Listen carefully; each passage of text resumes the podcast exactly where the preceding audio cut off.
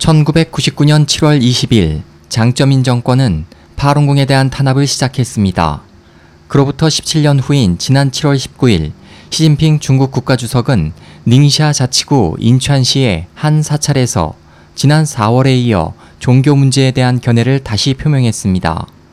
또 때를 같이해 파룬궁 발상지인 지린성 창춘시에서 공산당 중앙정법위 회의가 열려 억울한 죄와 오심 판결에 대한 재검토 여부가 거론되어 시진핑 정권이 종교에 대한 탄압 정책을 전환하는 것이 아니냐는 해석이 나오고 있습니다. 19일 오전 시 주석은 닝샤 자치구 인천시에서 종교시설을 시찰하고 현지 종교계 대표자와 회견을 통해 중국의 어느 민족이나 종교도 5천년의 역사에 의해 길러진 것이어서 대지의 뿌리를 내리지 않으면 살아날 수 없다며 종교에 대한 긍정적인 견해를 나타냈습니다. 앞서 이민일보는 지난 10일 세 편의 장문 기사에서 시 주석의 종교 정책을 다음과 같이 정리했습니다. 신앙의 차이를 정치적 대립으로 확장하지 않는다. 종교의 신앙에 대해 정치적 압력이나 폭력적 수단을 이용해 탄압해서는 안 된다. 국민의 자발적인 선택을 존중해 종교와 신앙의 자유를 보장하는 정책을 확정하고 안정적으로 실행한다. 중국화된 종교의 근저에는 전통 문화의 인서 중도의 정신과 문화의 다원 통화가 흐르고 있다. 이에 대해 시사평론가 리린이는 시 정권이 종교와 신앙에 대해 정치적 압력이나 폭력적 수단을 이용해 탄압해서는 안 된다고 언급한 데 대해 이는 장점인의 파룬궁 탄압 정책을 공개적으로 부정하는 것을 의미하는 주목할 만한 사건이라고 풀이했습니다. 한편 지난 6일 장수진 중앙당사연구실 부주임은 기자회견을 통해 서부 당사에 대한 연구를 추진한다고 발표했습니다. 지금까지 중국에서는 문화 대혁명이나 테난먼 사건 등 중국 공산당 역사에서 비난을 부른 사건을 다루는 것을 금지해 왔습니다.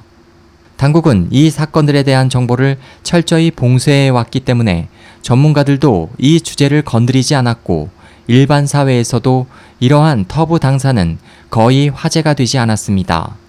따라서 터부 당사에 대한 연구가 해금된 것은 현 정권의 상층부에서 대변혁을 일으킬 준비가 된 것이 아니냐는 억측도 나오고 있습니다.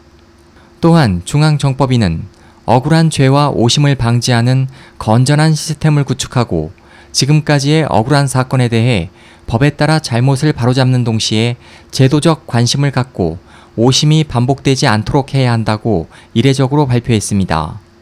중국 최고 검찰원 차오젠밍 검찰장은 지난달 19일 회의에서 사법 책임제의 개혁을 본연의 모습까지 실행시키도록 보장해야 한다고 강조했습니다.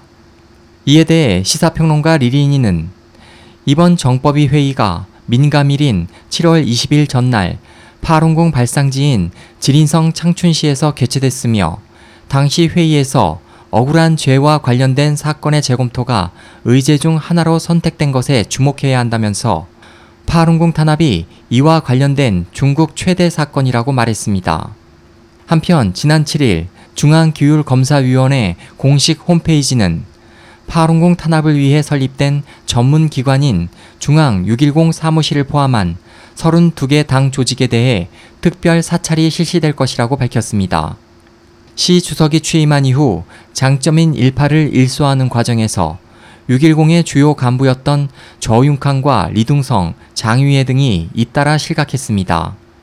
저윤캉은 2007년부터 2012년까지 중앙 610 사무실 소조 조장을 지냈고 전 공항 부부장 리둥성은 실각 전까지 610 사무실 소조 부조장, 610 사무실 주임을 지냈습니다.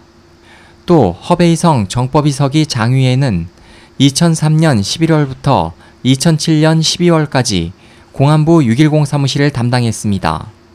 1999년 7월 20일 탄압이 시작된 이후 17년간 파룬궁 수련자들은 집회 등을 통해 공산당 정권에 의한 탄압 중지를 호소해왔고 이를 통해 탄압 정책에 대한 전모가 계속 밝혀져 현재 중국 대륙에서만 20만 명 이상이 장점인을 고소한 상태입니다. SOH 희망지성 국제방송 홍승일이었습니다.